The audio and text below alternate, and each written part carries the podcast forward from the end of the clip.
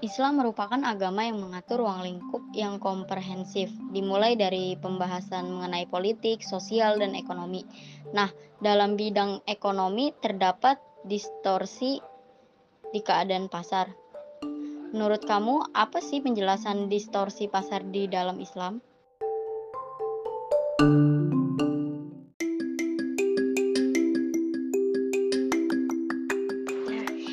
Distorsi pasar dalam Islam, dalam konsepnya e, interaksi antara sisi penawaran dan permintaan atau supply demand haruslah terjadi rela sama rela atau antara din dalam melakukan transaksi. Keadaan rela sama rela tersebut merupakan kebalikan dari keadaan aniaya atau zoom, yang mana dalam keadaan tersebut salah satu pihak berbahagia di atas penderitaan orang lain Distorsi pasar ini sering dilakukan oleh para pelaku pasar untuk mencari keuntungan cepat atau di atas wajar dengan merugikan pihak lain.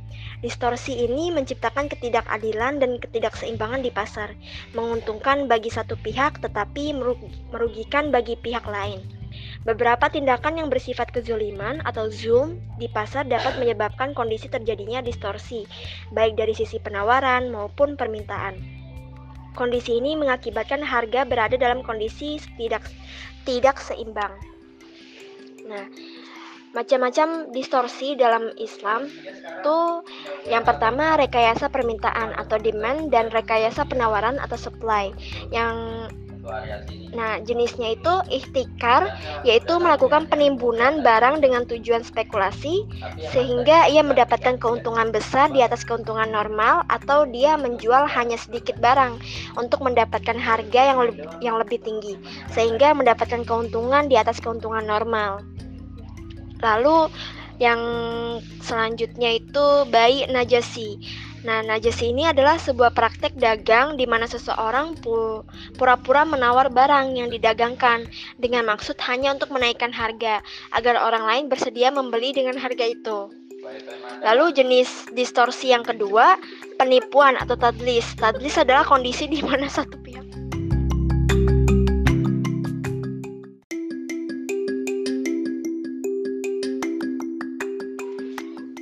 jenis distorsi yang kedua itu penipuan atau tadlis. Nah, tadlis ini merupakan kondisi di mana satu pihak tidak mengetahui kondisi yang sebenarnya atau e, dalam bahasa Inggrisnya itu unknown to one party.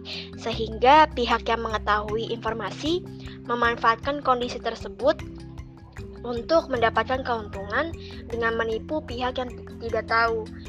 Lalu jenis distorsi yang ketiga itu tahgrir. Tahgrir ini berasal dari kata bahasa Arab goror yang berarti akibat bencana, bahaya, risik, risiko dan ketidakpastian. Dalam istilah fikih muamalah, tagrir berarti melakukan sesuatu secara membabi buta tanpa pengetahuan yang mencukupi atau mengambil resiko sendiri dari suatu perbuatan yang mengandung resiko tanpa mengetahui dengan persis apa akibatnya atau memasuki kancah resiko tanpa memikirkan konsekuensinya.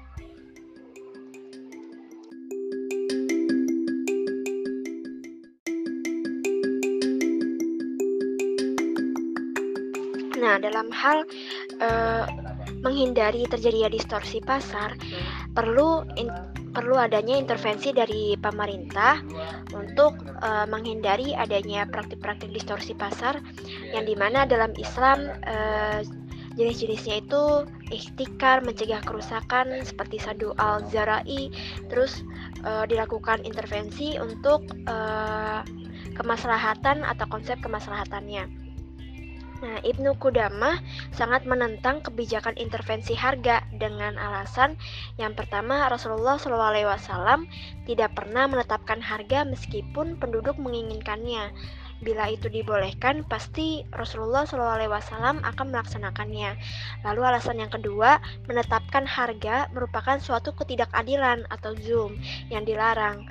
Hal ini karena melibatkan hak milik seseorang, yang di dalamnya adalah hak untuk menjual pada harga berapapun, asal ia bersepakat dengan pembelinya. Nah, intervensi dimungkinkan jika yang pertama menyangkut kepentingan masyarakat dalam arti luas. Bila tidak dilakukan price intervention, maka akan diperkirakan penjual akan menaikkan harga dengan cara ikhtikar atau gabah fahishi. Nah, alasan yang kedua, Ibnu Kudama yang terakhir yaitu untuk melindungi kepentingan masyarakat yang lebih luas sebagaimana juga dianjurkan oleh Al-Ghazali. Nah, Ibnu Hazm dan Ibnu Al-Atsir eh, mendefinisikan intervensi harga hukumnya haram. Yang dasar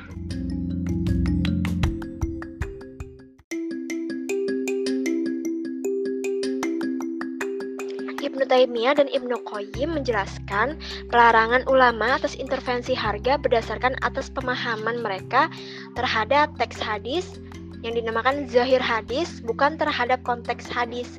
Namun pelarangan tersebut tidak bersifat mutlak dan doruri atau wajib. Apabila Nabi menginginkan adanya larangan tersebut secara mutlak, mungkin kata-kata yang digunakan Nabi Shallallahu Alaihi Wasallam yaitu jangan atau tidak diperbolehkan dan sebagainya. Ibnu Taimiyah membatasi keabsahan pemerintah dalam menetapkan kebijakan intervensi pada empat situasi dan kondisi. Yang pertama, kebutuhan masyarakat atau hajat orang banyak akan sebuah komoditas atau barang maupun jasa. Lalu e, kondisi yang kedua, karena kasus monopoli atau penimbunan, para fukoho sepakat untuk memperlakukan hak hajar atau ketetapan yang membatasi hak guna dan juga hak pakai atas kepemilikan barang oleh pemerintah. Dan kondisi yang ketiga, terjadi keadaan al-hasr atau pemboikotan di mana distribusi barang hanya terkonsentrasi pada satu penjual atau pihak tertentu. Lalu kondisi yang terakhir, koalisi dan kolusi antara para penjual di mana sejumlah pedagang sepakat untuk melakukan transaksi di antara mereka sendiri dengan harga penjualan yang tentunya di bawah harga pasar. Lalu kondisi yang mendorong adanya intervensi pemerintah dalam kehidupan ekonomi untuk mencegah adanya distorsi pasar itu e, karena adanya pelarangan ihtikar dan juga uh, dinamakan dengan penimbunan.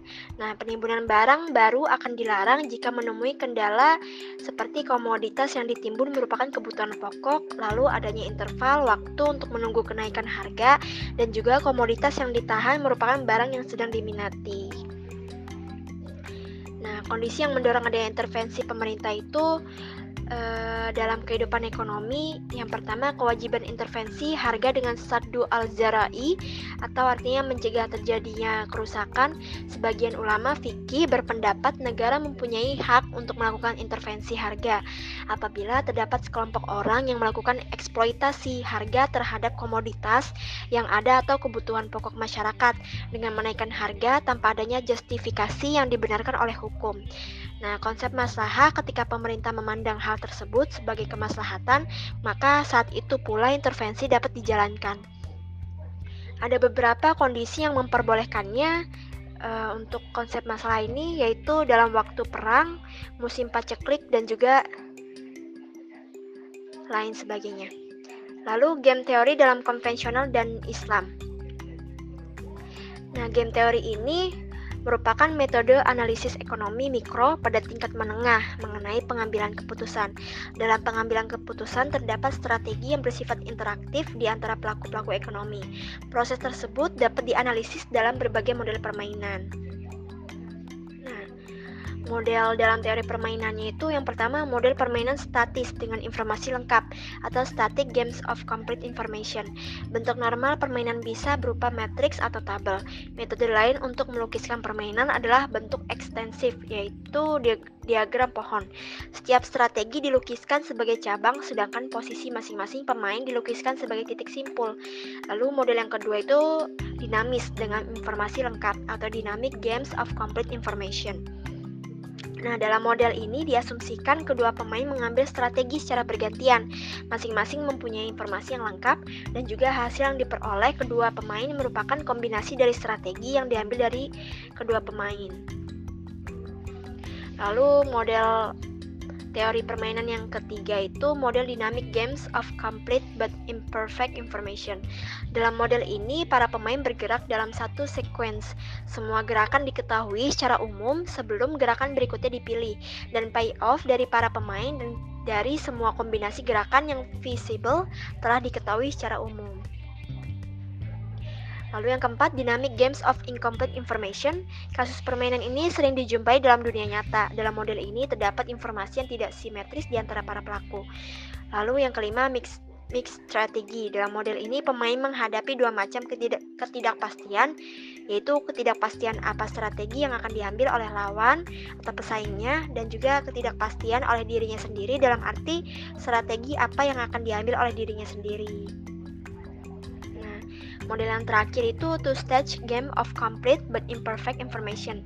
Dalam model ini perlu dibedakan antara imperfect information dengan incomplete information. Imperfect information digunakan untuk kasus statik atau permainan simultan, sedangkan incomplete information dipergunakan pada kasus di mana pemain tidak yakin mengenai payoff. Nah, itulah macam-macam distorsi pada zaman modern seperti sekarang ini. Lalu, distorsi pasar biasanya ada tiga bentuk.